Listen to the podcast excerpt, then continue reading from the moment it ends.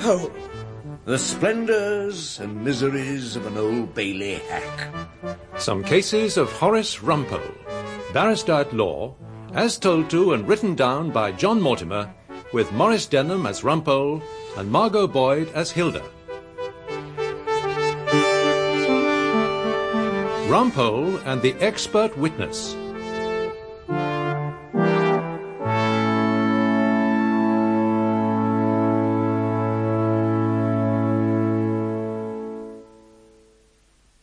Sally?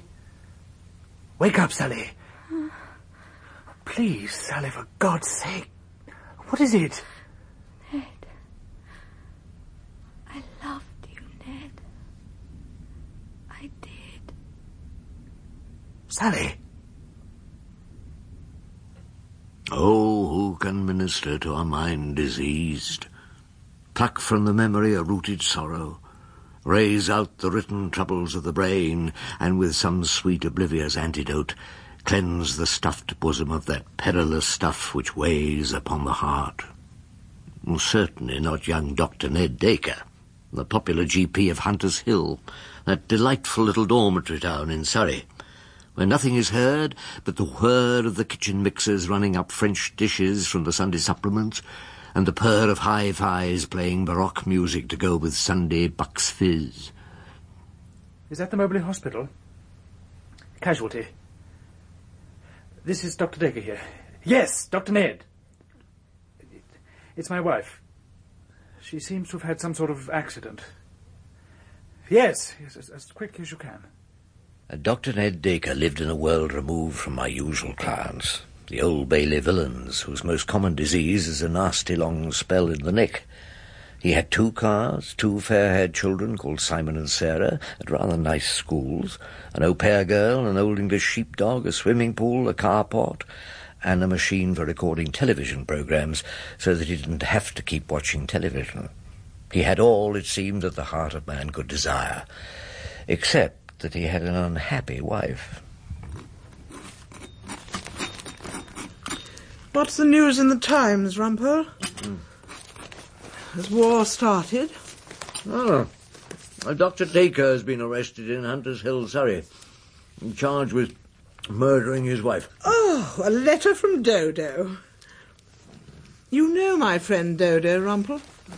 Mm, the one who keeps the tea shop in Devon. Well, she's always asking me to pop down and stay. Mm, why don't you? Dr. Dacre. Dacre, the name's distinctly familiar. Dodo never cared much for you, Rumpole. Mm. Feelings mutual. Isn't she the one who wears amber beads and smells of scones? Dacre. Oh, Dodo's been suffering from depression. Of course, she's never married. Well, then I can't think what she's got to feel depressed about. But Dr. Harry Dacre. He gave evidence of my greatest triumph, the Penge Bungalow murders. Oh. He'd seen my client's bruises. Dodo writes that she's on a new sort of pill for her depression. Hmm, they're helping her. But you mustn't eat cheese or marmite. Mm, poor old Dodo deprived of marmite.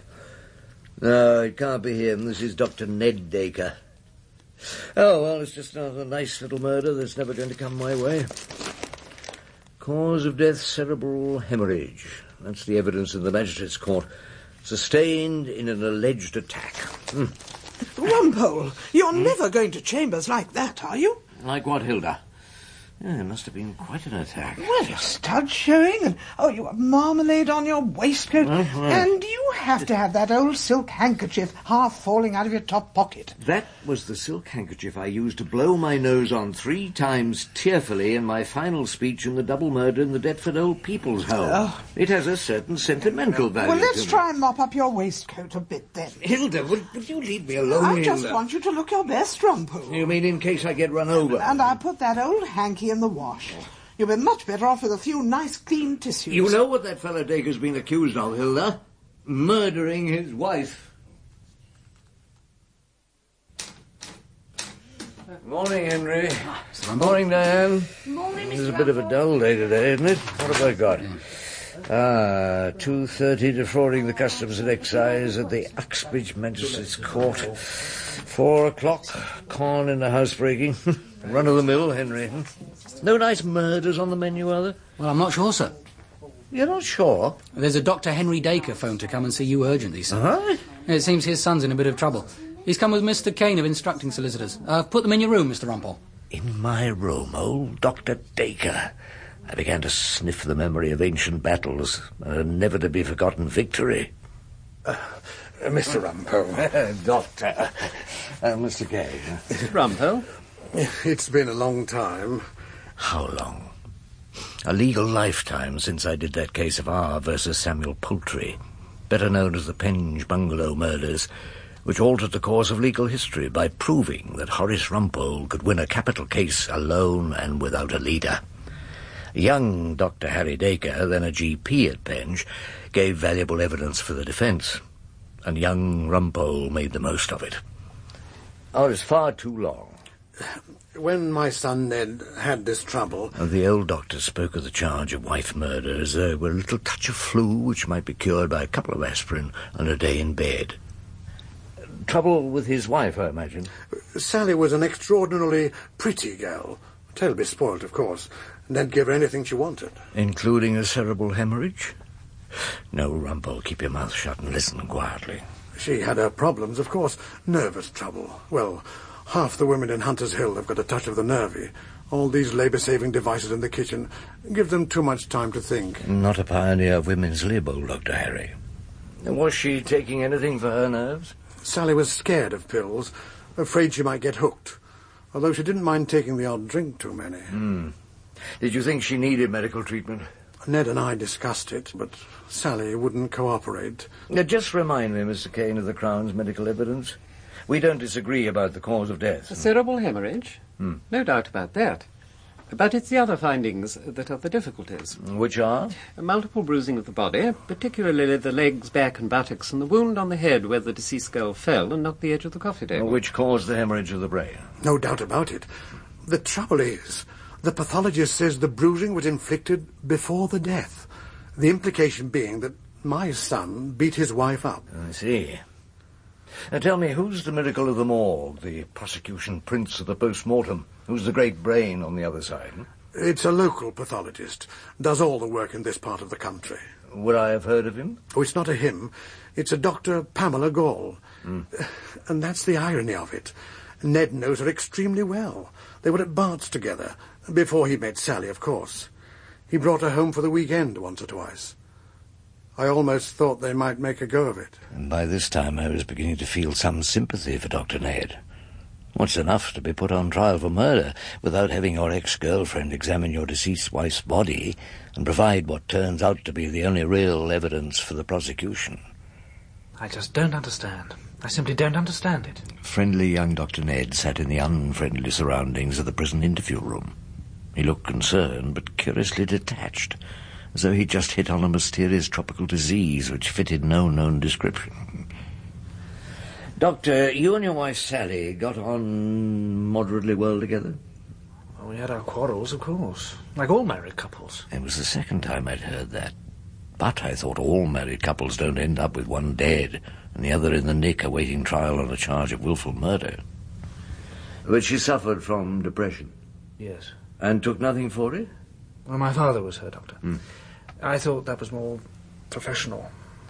I'm not sure if he prescribed or anything, but I, I don't think so. There was nothing found in the stomach. He was charming and seemed only politely concerned. I don't know why I felt a sudden chill at discussing the contents of his dead wife's stomach with the doctor. There no pills, the report says that. That's Dr. Gall's report. Yes, talks of the remains of a meal and a good deal of alcohol in the blood. Oh, we had a bottle of Chianti and a, a souffle. We were alone that night. We had it in front of the television. Your wife cooked? Uh, no, no. I may not be an absolutely brilliant doctor, but my souffles are pretty good. uh, cigar? Uh, no, thanks. I don't have oh.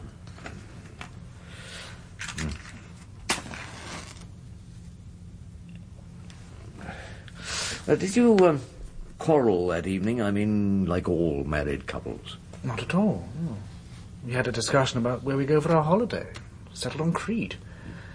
Sally had never been there, and I had only once. Before we met, actually. Had that been, I wondered, a romantic packaged fortnight with the pathologist for the Crown? And then? She complained of a headache.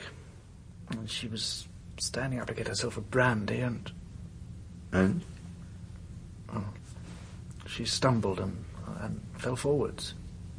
Face forwards. Doctor, your friend the pathologist. Hardly my friend any longer. No? She found extensive bruising on your wife's back, her buttocks, and the back of her legs. That's what I can't understand. You're quite sure she didn't fall backwards? No, I told you she fell forwards. Physician, heal thyself. Dr. Ned and his wife were quite alone, so who would quarrel with a description of her falling backwards and bruising herself? But either Dr. Ned was totally honest or strangely obtuse. And you can't account for the alleged bruises on her back. No. Um, th- th- there is one thing perhaps I ought to tell you. About your wife? No, about Dr. Pamela Gall. We were at Bart's together, you know. And went to Crete once on a package holiday? How did you know that? It was an inspired guess, so I didn't answer his question. So you think the Crown expert witness might be a little helpful to us in the witness box? Not at all. In fact, I'm afraid she'll do everything she can to get me convicted. For the first time in my conference with Dr. Ned, I began to sniff the faint, faraway odour of a defence. See, Pamela was a, a very possessive girl. I mean, she was always, well, very, very jealous. I mean, abnormally so. When you married Sally? When I met Sally, I suppose. Well, after that holiday, Pam thought we might get married. And then I didn't ring her, and I began to get the most awful letters and, and threatening phone calls from her. Well, threatening what? Well, it was all very vague. To tell my father, or my patients, or the GMC that she was pregnant. Hmm. Would any of these august bodies have cared? Well, not in the least. It wasn't true, anyway. Well, then it seemed to calm down for a while, but I still got letters on my wedding anniversary or on some date which Pamela seemed to think was important. I had a really dreadful letter from her last week. She said I, I'd ruined my life by marrying a drunk and that she'd tell Sally we were still meeting unless, Yes. well, unless we still met. Did your wife see the letter?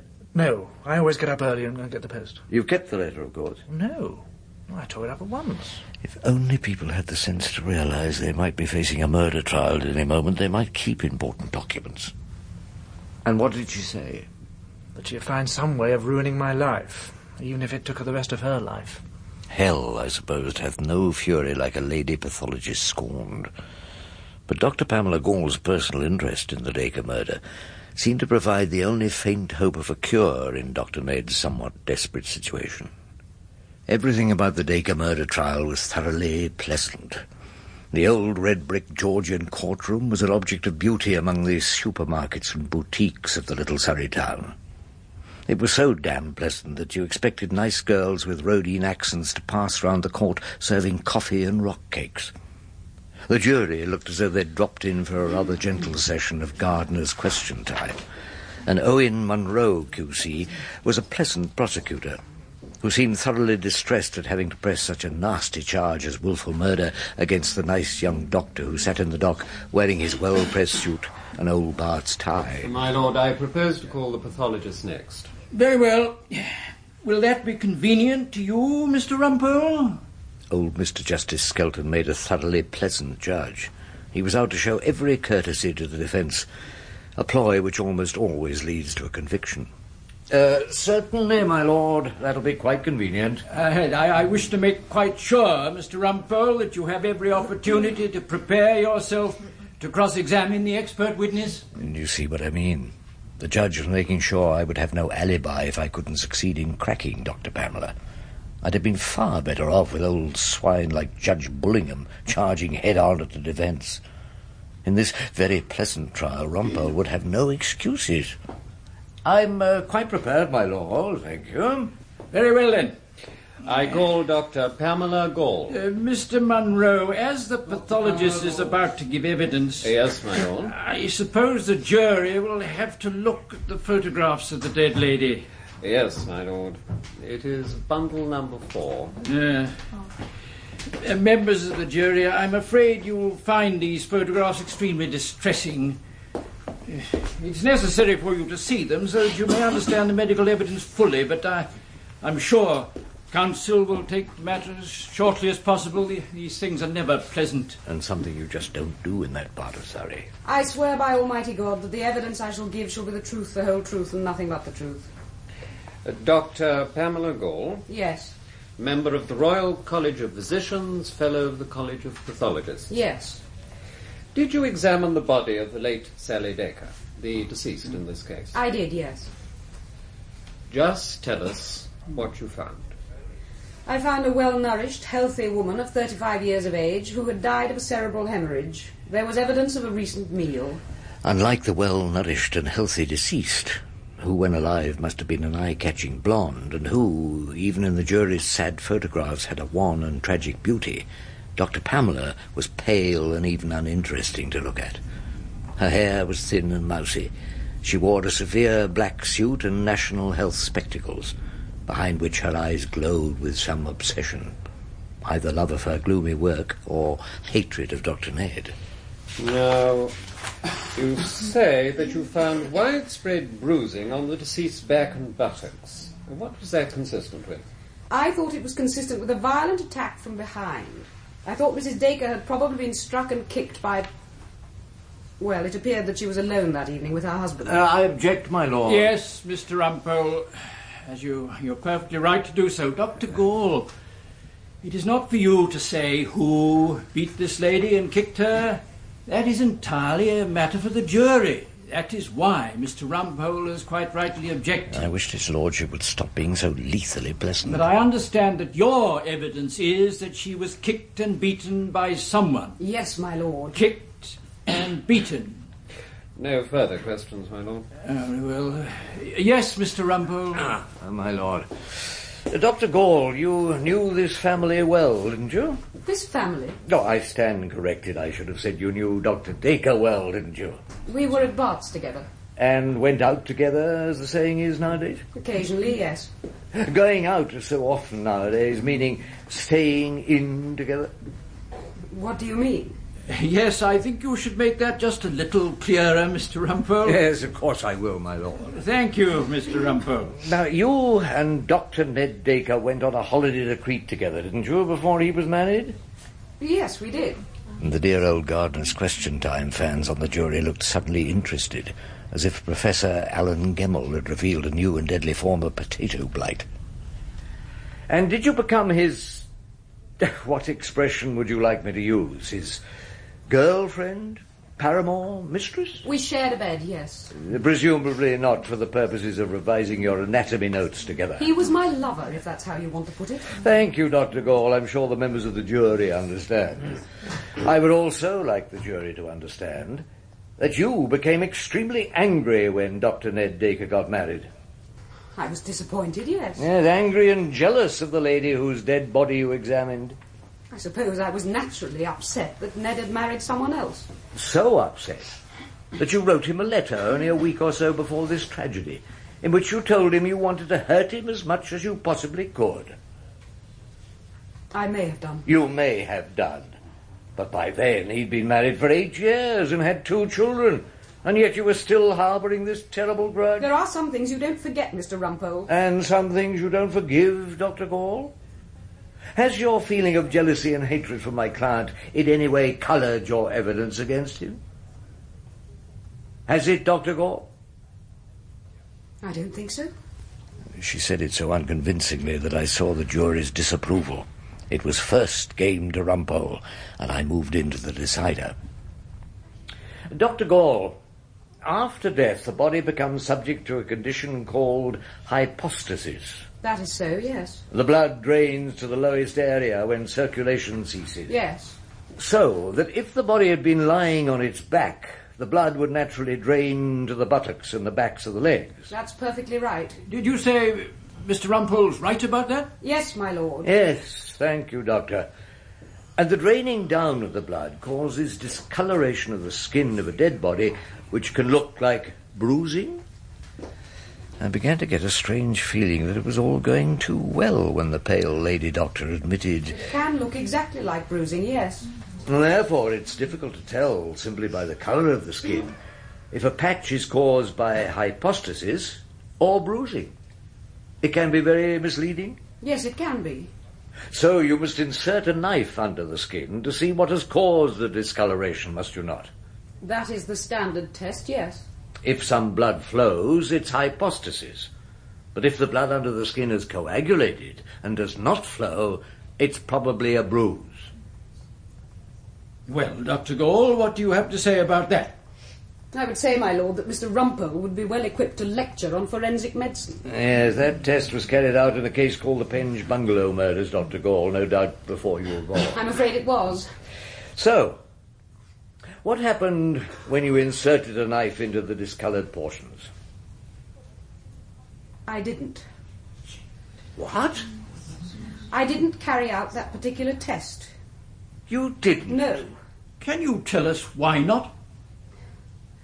I'm afraid I must have jumped to the conclusion that they were bruises, and I didn't trouble to carry out any further test, my lord. You jumped to the conclusion? Yes.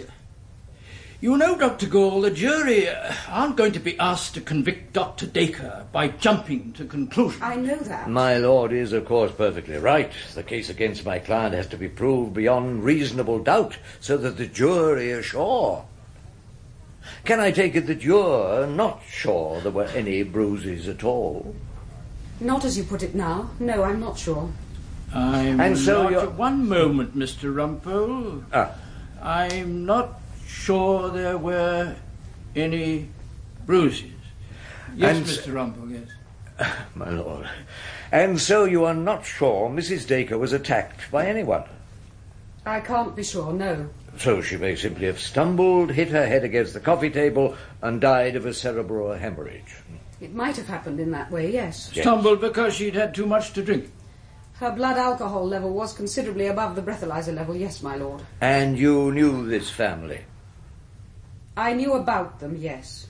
And was it not one of your complaints that in marrying Sally, Dr. Ned had married a drunk? I did say that in my letter. The sort of girl who might drink too much wine, stumble against a chromium coffee table, hit her head and receive a cerebral hemorrhage by accident? Well, Dr. Gall, what's the answer? I must admit, it might have happened in that way, yes. Thank you very much, Dr. Pamela Gall. Game set and match to Rumpole.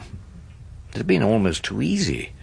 But I was intoxicated by the delightful sensation of winning when the pleasant judge told the jury that, in view of the concessions made by the expert witness, there was really no evidence on which they could possibly convict the good doctor, and directed them to pronounce those two words which are always music to Rumpole's ears, not guilty. We all went out into the corridor. Loyal patients came to shake the young doctor's hand and congratulate him as politely as if he'd just won first prize for growing the longest leek. Mr. Rumpole, I knew you'd come up trumps, sir. I shall never forget this. Never. No, nor shall I. I was looking across the crowd at a door through which the expert witness, the Crown's pathologist, Dr. Pamela Gall, had just appeared. She was smiling, Dr. Ned, and unless I was very much mistaken, he was smiling back. Was it only a smile, or did I detect in a movement of the young doctor's head the tremble of a wink? I went up to Dr. Ned. He smiled his undying gratitude. Mr. Rumpole! Dad was right. You're the best. No, nonsense. It was easy. Too easy. Why do you say that? I didn't answer him. Instead, I asked a question. I was meaning to ask you this before, Doctor. I don't suppose it matters now, but I'd like to know the answer for my own satisfaction. What sort of souffle was it you cooked for your wife that evening? He might have lied, but I don't suppose he thought there was any point in it. Instead, he answered as if he enjoyed telling me the truth. Cheese? A few weeks later, I got an invitation to a cocktail party in Hunters Hill. Dr. Ned, it seemed, had something to celebrate. I felt I owed it to myself to go. Mr. Rumpole! Ah. So glad you could come. Well, let me get you a drink. No, thank you. I looked round the pleasant room at the pleasant faces and the two thoroughly nice children handing round canapé. I noticed the queen of them all, Dr. Pamela Gall, dressed up to the nines at the corner of the room. And then I looked at the nice young doctor who was pouring me out a generous Buck's Fizz. Here's your drink, Mr. Rumpole. Oh, thank you. Oh, would you like a light for that cigar? Thank you. Hmm. Oh, you got off, of course. They can't try you for it again. That was the arrangement, wasn't it? What arrangement? Between you and the Crown pathologist. She'd make some rather silly suggestions about bruises and then admit she was wrong. You're a very careful young man, Dr. Ned. Now they can never try you for what you really did. Are you joking? Huh? Never more serious in my life. All right then. What did I really do? Opened a few capsules and poured them into your wife's glass of Chianti. The cheese and the souffle reacted in just the way you planned. All you had to do was make sure her head hit the table. What are you going to do about it? There's nothing I can do now, you know that. Except tell you that I know. I'm not quite the idiot you and Dr. Pamela took me for. At least you know I know that, Dr. Ned. He was a murderer. An old-fashioned, simple murderer. And what was almost worse, he'd used me as part of his crime. And done his best to spoil the golden memory of the Penge bungalow murders for me. Quiet, everybody. Quiet, quiet, quiet. Thank you, thank you. I think Ned's got something to say. Oh No, I just wanted to say, now all our friends are here under one roof, that of course no one can ever replace Sally, for me or for the children. But with Simon and Sarah's approval, there's going to be another doctor in the Dacre family. Pamela's agreed to be my wife. Oh,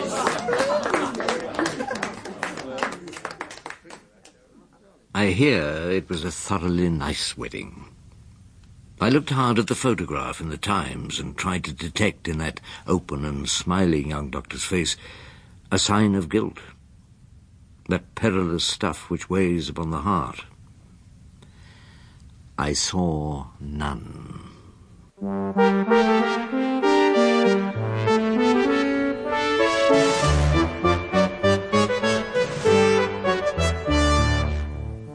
was Maurice Denham as Rumpole and Margot Boyd as Hilda in The Expert Witness. Mr. Justice Skelton was played by Derek Farr, Owen Munro QC, Ellis Dale, Henry Hayden Wood, Dr. Harry Dacre, Norman Mitchell, Sally Dacre, Rowena Roberts, Dr. Pamela Gall, Elizabeth Bell, and Dr. Ned Dacre, David Collings. Rumpole and the Expert Witness was written by John Mortimer and directed by Peter King.